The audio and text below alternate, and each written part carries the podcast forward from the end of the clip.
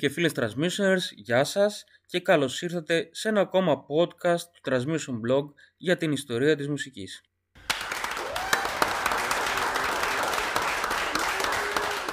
Όπως ίσως ήδη θα καταλάβατε, το νέο μέρος της μουσικής μας διαδρομής έρχεται σε πλήρη αντιδιοστολή με την εποχή αλλά και τις καιρικές συνθήκες και μετά τις προηγούμενες soul στάσεις θα μας επιστρέψει πάλι σε πιο rock καταστάσεις με έντονο καλοκαιρινό άρωμα που τόσο μας έχει λείψει.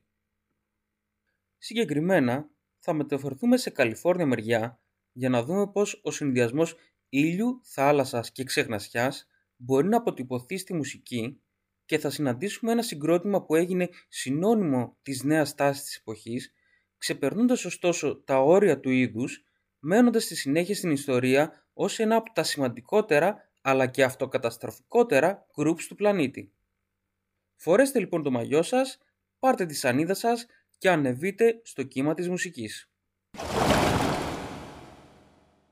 Προς τα τέλη του 1950, καλλιτέχνες όπως ο Link Ray, που κατά πολλούς θεωρείται μεταξύ άλλων και πατέρας της metal εξαιτίας κομματιών όπως αυτό,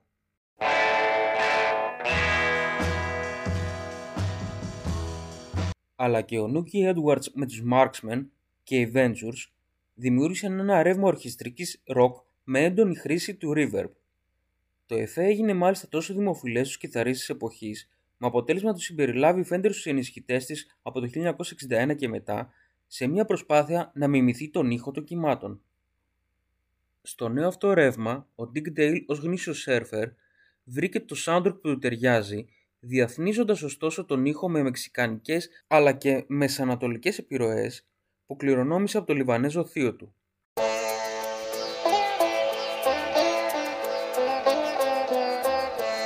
Το λανσάρισμα του είδους που καθιερώθηκε ως surf rock πραγματοποιήθηκε μέσα από τις παραστάσεις του Dick Dale το καλοκαίρι του 1961 και στη συνέχεια με κομμάτια όπως το Let's Go Tripping που ακούσαμε στην αρχή αλλά και με την δική του εκδοχή της γνωστής σε όλους μας θέλω να πιστεύω Μισηρλού του 1962.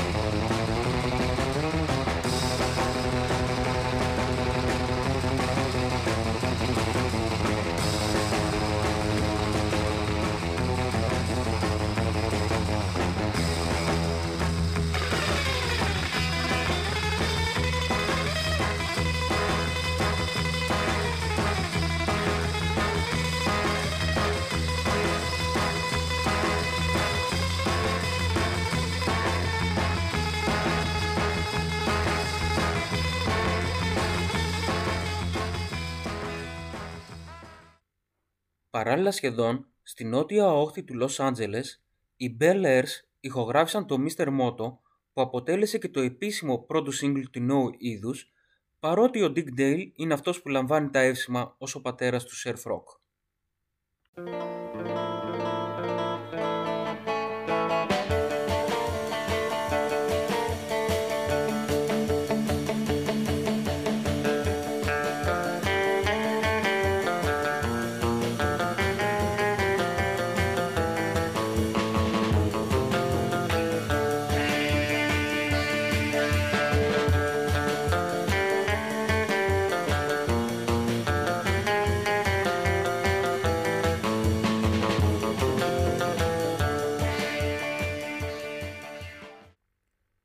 Ολοκληρώνοντας όμως το συνειρμό για το αν το αυγό έκανε την κότα ή η κότα το αυγό, παρότι η κυκλοφορία του Mr. Moto πράγματι προηγήθηκε αυτής του Let's Go Tripping, οι Bellers είχαν προηγουμένως εμπνευστεί τη μουσική τους από τις εμφανίσεις του Dick Dale που είχαν προηγηθεί.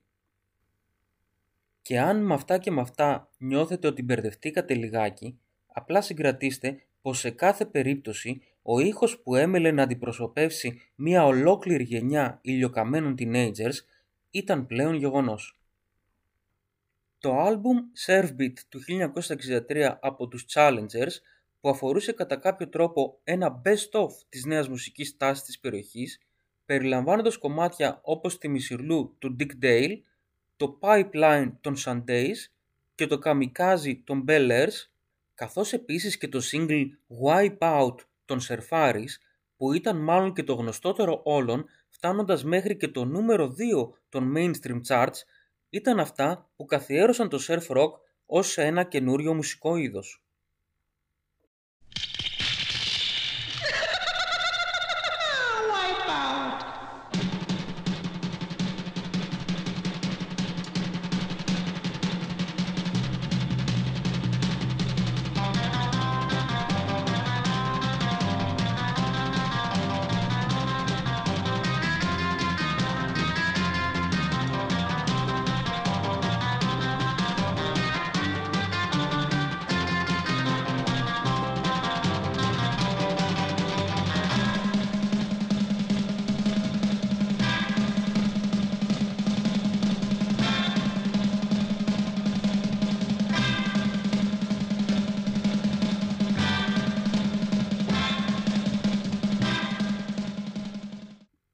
Εκτός όμως από το instrumental surf rock, αναπτύχθηκε και η φωνητική εκδοχή του ήχου, όπου λογικά το μυαλό όλων πρέπει να πηγαίνει αυτόματα στο σημαντικότερο εκπρόσωπο της νέας μουσικής σκηνής. Σε ποιους αναφερόμαστε όμως, το βρήκατε ή να βοηθήσουμε λιγάκι; Για πάμε λοιπόν. Καλιφόρνια, σερφ, παραλία, αγόρια, παραλία, beach, αγόρια, boys, Beach Boys. Βεβαίως, βεβαίως. Τι πιο ταιριαστό. Μέσα λοιπόν από αυτή τη νέα μουσική τάση ξεπίδησαν και οι Beach Boys που σχηματίστηκαν το 1961 στο Hawthorne, αν το λέω σωστά, της Καλιφόρνια από τα αδέρφια Brian, Dennis και Carl Wilson μαζί με τον ξάδερφό τους Mike Love και τον φίλο του Al Jardine ή κάπως έτσι. Πρώτος άρχισε να ασχολείται με τη μουσική σε ηλικία 16 ετών ο μεγαλύτερος όλων Brian Wilson, εμπνευζόμενος από τον πατέρα του που έπαιζε πιάνο, το rock and roll ήχο του Chuck Berry και το άκουσμα φωνητικών συγκροτημάτων όπως η Four Freshmen, αναλαμβάνοντας στη συνέχεια να μάθει και στα υπόλοιπα μέλη της οικογένειας πώς να τραγουδάνε βοηθητικά φωνητικά. Στη συνέχεια πήρε σαν δώρο γενεθλίων ένα μαγνητόφωνο και έμαθε τη τεχνική του overdub μιξάροντας τα φωνητικά του με αυτά του αδερφού του Καρλ και της μητέρας του Audrey. Στις πρώτες μουσικές του απόπειρες ο Brian Wilson έπαιζε πιάνο, ενώ ο Καρλ και ο 11χρονας γείτονάς τους David Marks τον συνόδευαν με τις κιθάρες τους που είχαν πάρει με τη σειρά τους ως χριστιανιάτικα δώρα. Και κάπου εδώ να δηλώσω την απογοήτευσή μου που λάμβανα σαν δώρο κάλτσες και διάφορα άλλα πρακτικά αντικείμενα με αποτέλεσμα η μουσική βιομηχανία να χάσει έναν ακόμα μεγάλο στάρ. Επιστρέφοντας στο θέμα μας όμως, τα δύο αδέρφια άρχισαν να ακούν στη συνέχεια μανιωδώς rhythm and blues μουσική μέσα από τη συχνότητα μιας τοπικής ραδιοφωνικής εκπομπής, με τον Brian Wilson να μιμείται στο πιάνο το μουσικό στυλ που άκουγε και να ξεκινάει να γράφει τα πρώτα τραγούδια. Στην ομάδα των Wilson προσθέθηκαν στη συνέχεια και ο συμμαθητής τους Al Jardine και ο ξάδερφός τους Mike Love που ήταν αυτός που ονόμασε το νέο group ως The Pendletones λόγω ενός μάλινου πουκάμισου που ήταν της μόδας εκείνη την εποχή. Ο Dennis Wilson ήταν ο μοναδικός αληθινός σέρφερ της ομάδας και αυτός που πρότεινε να γράφουν μουσική αφιερωμένη στο σπορ και στον τρόπο ζωής που ήταν σε έξαρση στην περιοχή της Νότιας Καλιφόρνια με το σέρφιν να αποτελεί το πρώτο κομμάτι της νεοσύστατης μπάντας το 1961. Surfing is the only life, the only way for me now. Surf, surf. With me. Bob, dip, dip, dip, bob, bob, dip, dip. I got up this morning, turned on my radio. I was checking out the surfing scene to see if I would go. And when the DJ tells me that the surfing is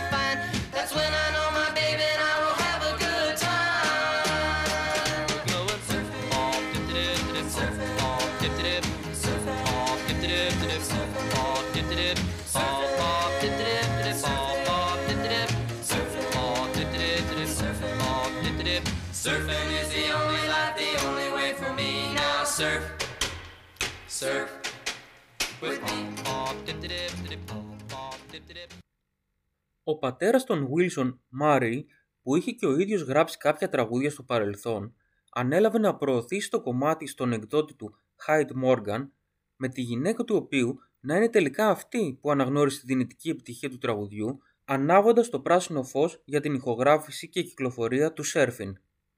Το πρώτο σύγκλι του νεανικού συγκροτήματος κυκλοφόρησε τελικά κάτω από το όνομα The Beach Boys και όχι The Pendletons, μετά από πρωτοβουλία της δισκογραφικής και καθώς το αρχικά επιλογόμενο The Surfers ήταν ήδη πιασμένο. Σε κάθε περίπτωση, το κομμάτι γνώρισε πράγματι επιτυχία, φτάνοντας μέχρι το νούμερο 75 του Billboard, επιβεβαιώνοντας τη διέστηση της κυρίας Morgan. Παρ' όλα αυτά, ο δρόμος των Beach Boys δεν ήταν ακριβώς στρωμένος με ροδοπέταλα, καθώς πολλοί τους θεώρησαν ως One Hit Wonders, με το group να βρίσκει αρκετές κλειστές πόρτες σε δισκογραφικές, προτού υπογράψουν τελικά 7 ετές συμβόλαιο με τη Capital Records που είδε σε αυτούς τον εφηβικό χρυσό ήχο που έψαχνε.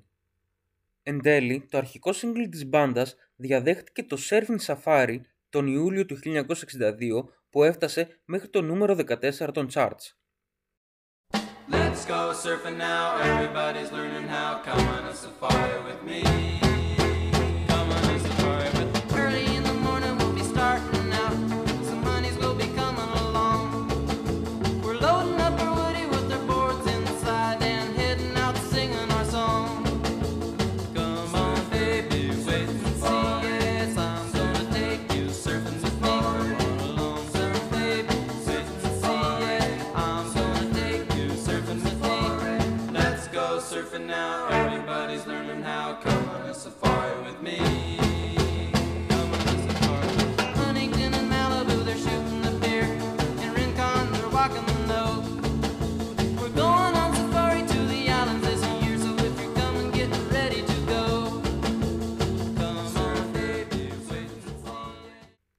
Το ομώνυμο debut album του συγκροτήματος ήταν πλέον γεγονός τον Οκτώβριο της ίδιας χρονιάς από το λίγο από τραγούδια που είχαν γράψει οι ίδιοι οι Beach Boys με τον Brian Wilson να αναλαμβάνει μάλιστα σχεδόν εξ ολοκλήρου και την παραγωγή του δίσκου.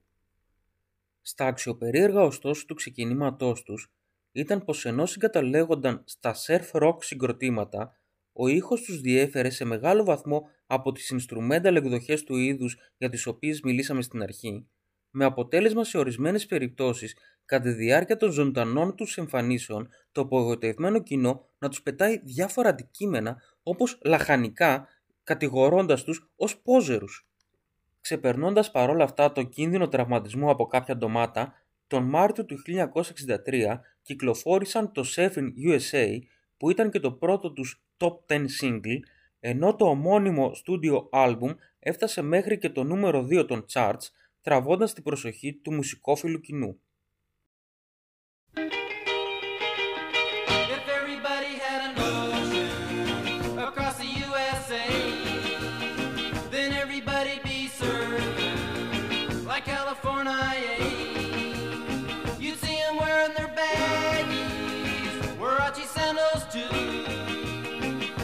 bushy, bushy blonde hairdo,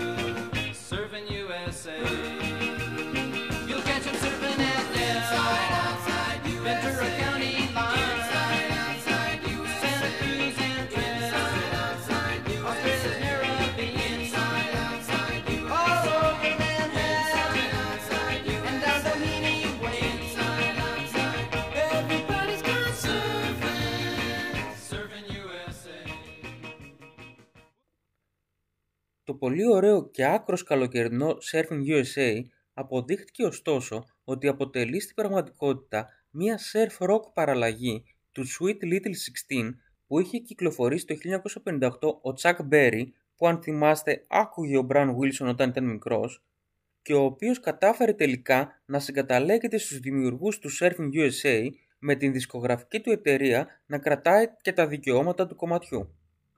Για να ακούσουμε λοιπόν αν μοιάζουν τα δύο κομμάτια.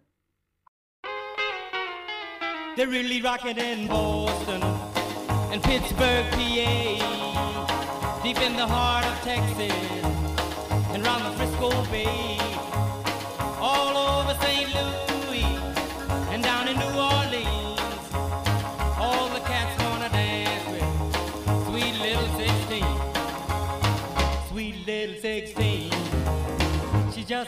to have about a half a million famed autograph.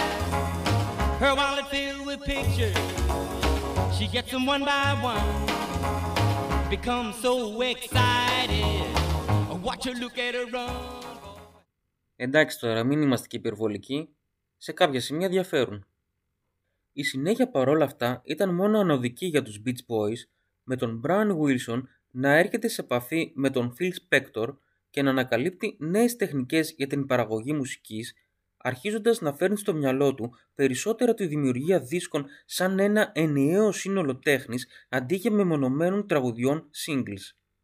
Χαρακτηριστικό του δέους που ένιωσε προς τη δουλειά του Phil Spector είναι πως όταν άκουσε για πρώτη φορά το Be My Baby των Ronettes του 1963 ενώ οδηγούσε, ο ήχος της περίφημης τεχνικής του Wall of Sound τον ενθουσίασε σε βαθμό που αναγκάστηκε να σταματήσει το πλάι του δρόμου για να συνειδητοποιήσει αυτό που άκουγε.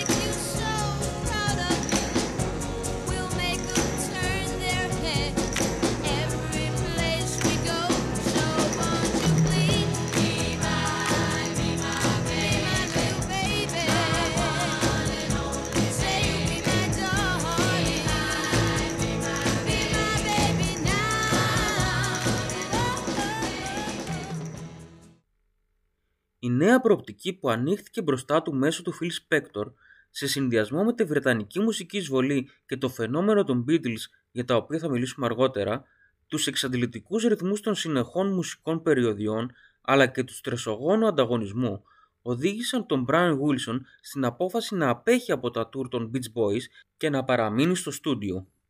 Εκεί δούλευε συνεχώς νέες ιδέες που θα ξεχώριζαν τον group από τα στενά surf rock όρια με τα οποία είχε συνδεθεί, θέλοντας να αποδείξει ότι το ταλέντο του ως καλλιτέχνης ήταν κάτι πολύ περισσότερο από αυτό. Το I Get Around του 1964 ήταν και το τελευταίο surf rock κομμάτι του συγκροτήματος παρότι έφτασε στο νούμερο 1 των charts αποδεικνύοντας ότι μπορούσαν να ανταγωνιστούν τους Beatles που είχαν ήδη αρχίσει να κατακτούν το μουσικό κόσμο.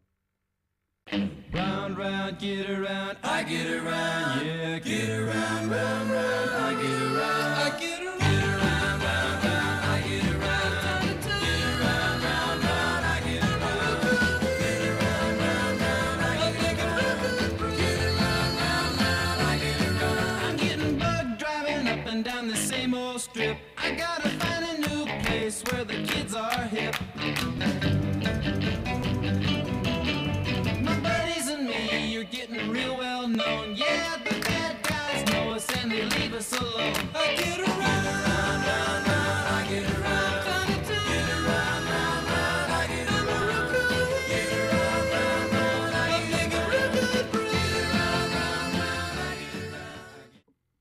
Το άλμπουμ με τίτλο The Beach Boys Today του 1965 σηματοδότησε τη στροφή του συγκροτήματος προς τη δημιουργία ενός άλμπουμ ως τέχνη με τα τραγούδια να μην αφορούν πλέον εφηβικές ονειροπολίσεις για παραλίες, αμάξια και ιδανικούς έρωτες, αλλά να σχετίζονται με πιο προσωπικά ζητήματα και βαθύτερα συναισθήματα.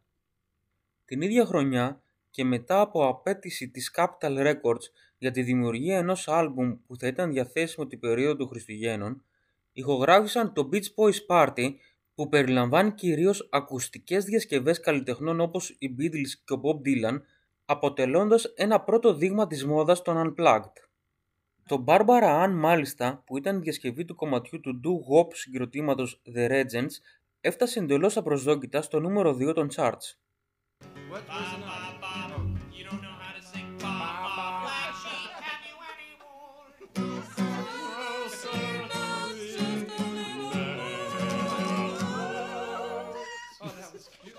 ba ba ba ba. Ba ba ba ba ba. Oh ba ba ba ba ba. Ba ba ba ba ba. Ba ba ba ba ba. You got me rocking and rolling, rocking and reeling, ba. Ba ba ba ba ran. Went to a dance, looking for romance. Saw Barbara Ann, so I thought I'd take a chance with Barbara Ann, Barbara Ann. You got me rocking and rolling, rocking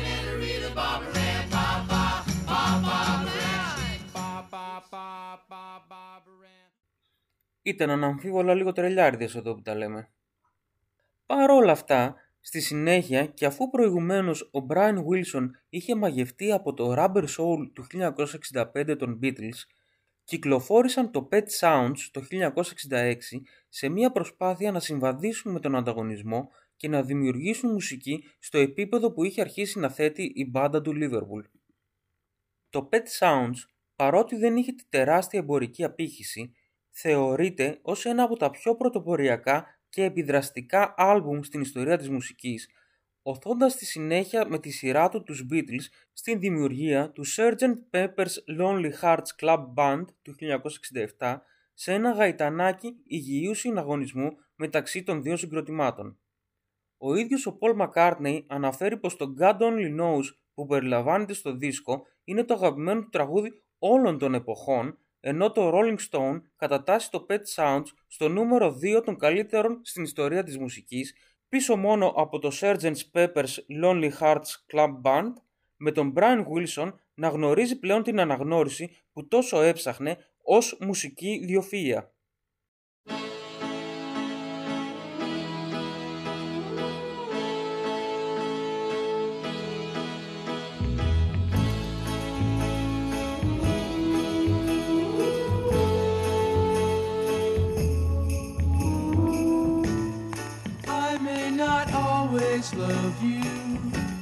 But long as there are stars above you, you never need to doubt it. I'll make you so sure about it. God only knows what I'd be without you. If you should ever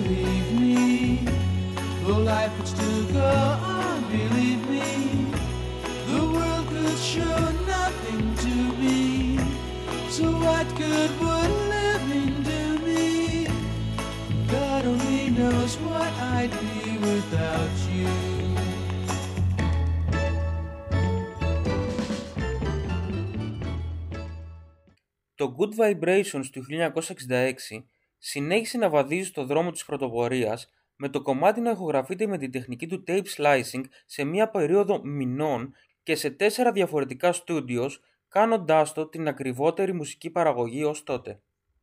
Το κομμάτι έφτασε στην κορυφή των charts τόσο στην Αμερική όσο και στο Ηνωμένο Βασίλειο, σπάζοντας την κυριαρχία των Βρετανικών group και θεωρείται ως ένα από τα μεγαλύτερα αριστουργήματα όλων των εποχών. Η πιο ανθυρή και παραγωγική περίοδος των Beach Boys τόσο εμπορικά όσο και δημιουργικά, σφραγίστηκε με την ανάδειξη του συγκροτήματος ως το καλύτερο όλων για το 1966. I love the colorful clothes she wears and the way the sunlight plays upon her hair. I hear the sound of a gentle word on the wind that lifts her perfume through the air. I'm picking up good vibrations. She's giving me the excitations. I'm picking up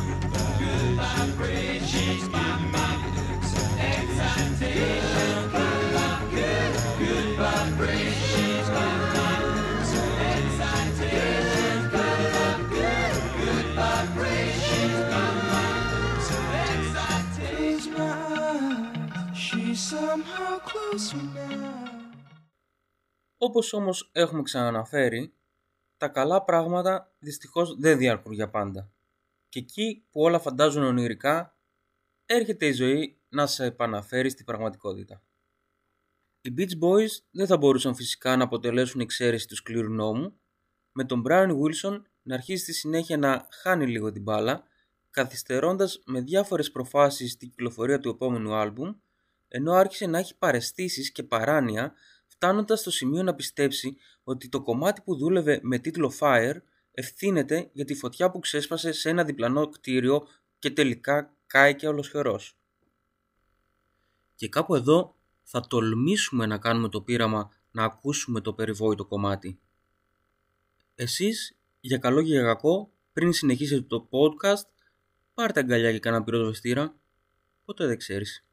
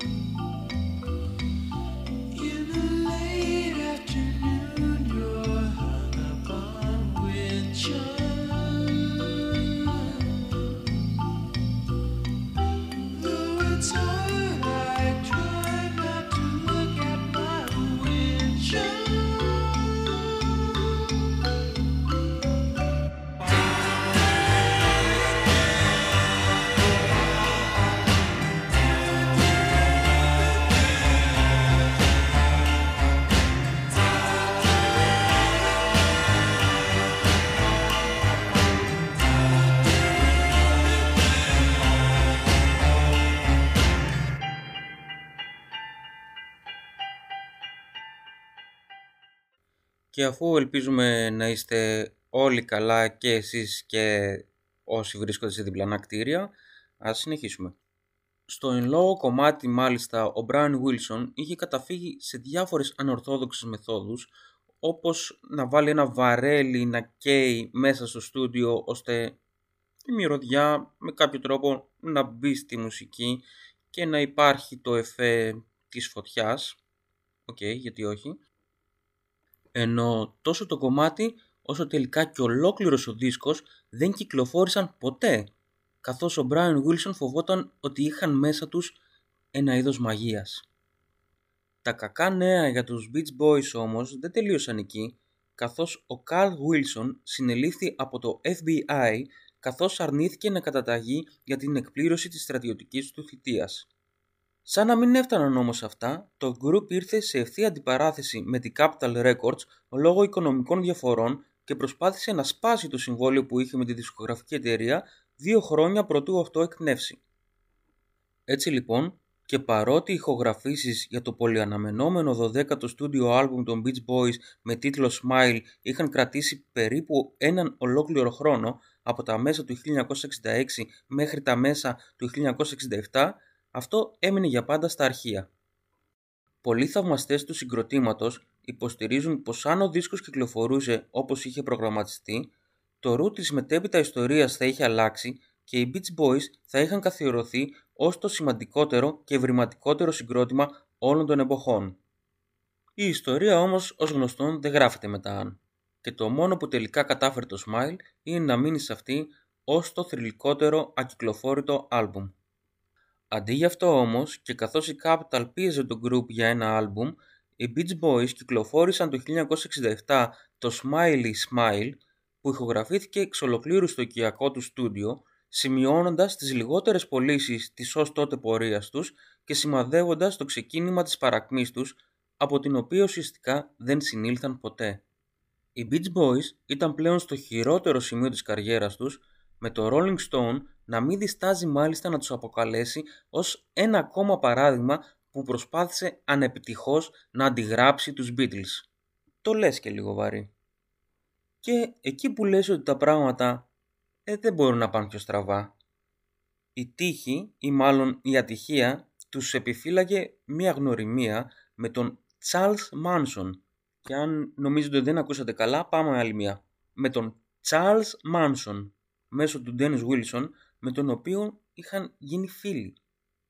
Ο διαβόητος κακοποιός είχε καταφέρει μάλιστα να φτάσει στο σημείο ως υποσχόμενος καλλιτέχνης να ηχογραφεί μουσική στο σπίτι του Brian Wilson που τελικά ήταν αυτός που απέρριψε ευτυχώς την προοπτική της συνεργασίας μαζί του. Οι Beach Boys μάλιστα κυκλοφόρησαν στη συνέχεια το Never Learn Not to Love του 1968 που είχε γράψει ο Manson ως Cease to Exist. Αυτά βέβαια πριν τους φόνους. Αφού την βγάλαν καθαρή λοιπόν και δεν ήταν οι Beach Boys αυτοί που τελικά σταμάτησαν να υπάρχουν, πάλι καλά να λέμε.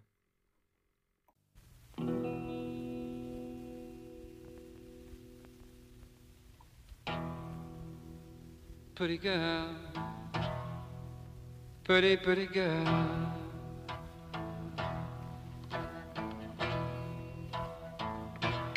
Cease to exist. Just come and say you love me.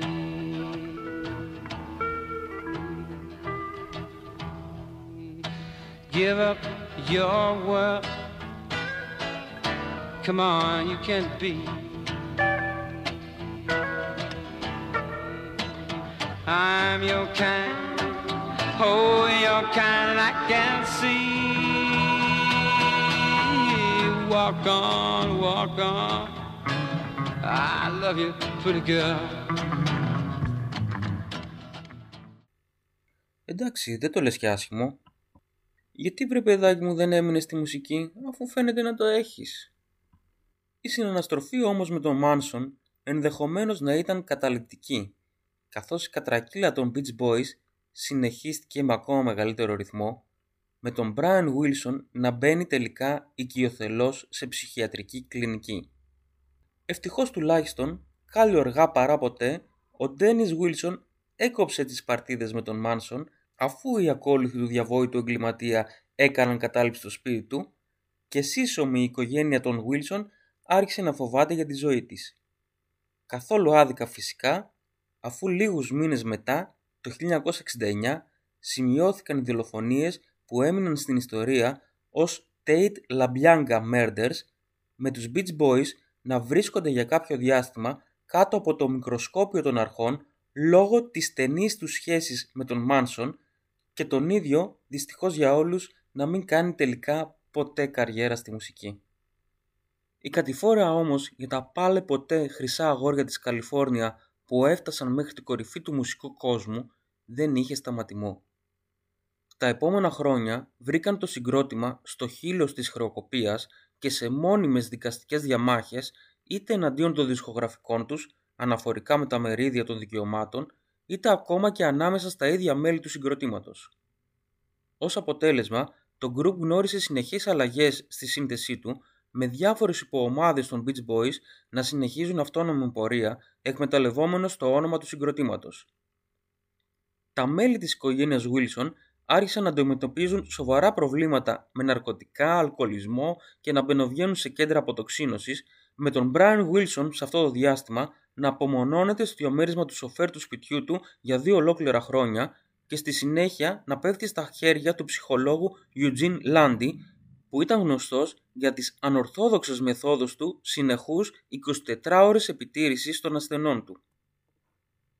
Το κακό λοιπόν φώναζε πως ήταν θέμα χρόνου να συμβεί και το 1982 ο Brian Wilson κόντεψε να πεθάνει από υπερβολική δόση ενώ ένα χρόνο μετά και ενώ βρισκόταν σε πρόγραμμα αποτοξίνωσης ο Dennis Wilson πέθανε από πνιγμό στα 39 του χρόνια αφού βούτυξε στη Μαρίνα Del Rey προσπαθώντας να μαζέψει κάποια αντικείμενα που είχε ο ίδιος προηγουμένως πετάξει μέσα στη θάλασσα.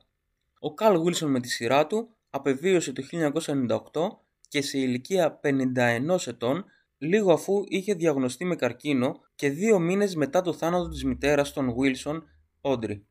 Φωτεινή εξαίρεση της παρακμής των Beach Boys που βρέθηκαν από το Zenith στο Ναδύρ αποτέλεσε ο δίσκος Sunflower του 1970 που παρότι δεν γνώρισε εμπορική επιτυχία αναγνωρίστηκε μετέπειτα ως ένα από τα 500 καλύτερα άλμπουμ όλων των εποχών αλλά και το Κόκομο του 1988 που μετά από 22 ολόκληρα χρόνια ήταν το πρώτο single του συγκροτήματος που έφτασε μέχρι την κορυφή των charts. Τα επόμενα χρόνια και μέχρι ακόμα και σήμερα έχουν βρει το συγκρότημα σε μια ατέρμονη προσπάθεια επανάκαμψης με σποραδικές επανασυνδέσεις και ασταμάτητες αγωγές από κάθε πραγματικά πλευρά.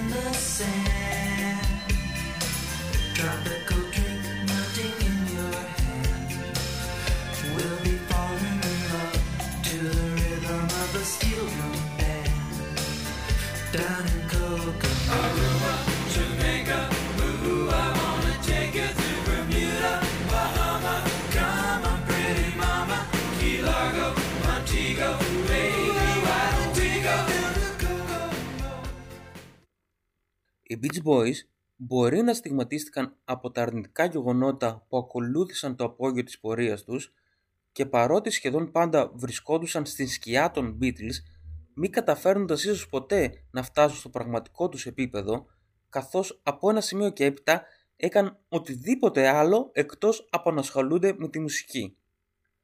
Παρόλα αυτά όμως, κανείς δεν μπορεί να αμφισβητήσει ότι πρόκειται για ένα από τα πιο αναγνωρισμένα από τους κριτικούς, εμπορικά επιτυχημένα και με επιρροή συγκροτήματα όλων των εποχών που συνέβαλε στην αναγνώριση της pop μουσικής ως μορφή τέχνης.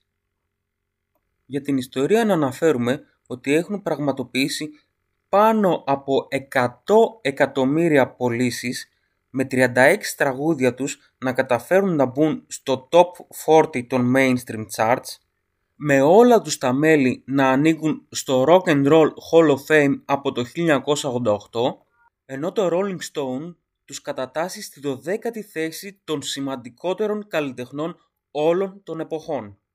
Το That's Why God Made the Radio του 2012 έφτασε στο νούμερο 3 των charts επεκτείνοντας σε 49 χρόνια και μία εβδομάδα το χρονικό διάστημα κατά το οποίο κάποιο από το άλμπουμ τους κατάφερε να μπει στο top 10 ξεπερνώντας τα 47 χρόνια των Beatles. Η ιστορία των Beach Boys έχει μεταφερθεί και στον κινηματογράφο με το Love and Mercy του 2014 έχοντας στο επίκεντρο την πολυτάραχη ζωή του Brian Wilson και τις σχέσεις εξάρτησης που ανέπτυξε με τον ψυχολόγο του Eugene Landy. Τον ηθήνο νου των Beach Boys ενσαρκώνουν οι John Cusack και Paul Dano στην όρημη και νεανική του μορφή αντίστοιχα, ενώ στο ρόλο του εκεντρικού θεραπευτή συναντάμε τον Paul Giamatti. Τέλος, οι Beach Boys ήταν ένα από τα λίγα αμερικάνικα συγκροτήματα της εποχής που κατάφεραν να αντέξουν στη βρετανική μουσική εισβολή του 1964, για αυτή όμως θα μιλήσουμε στο επόμενο μέρος.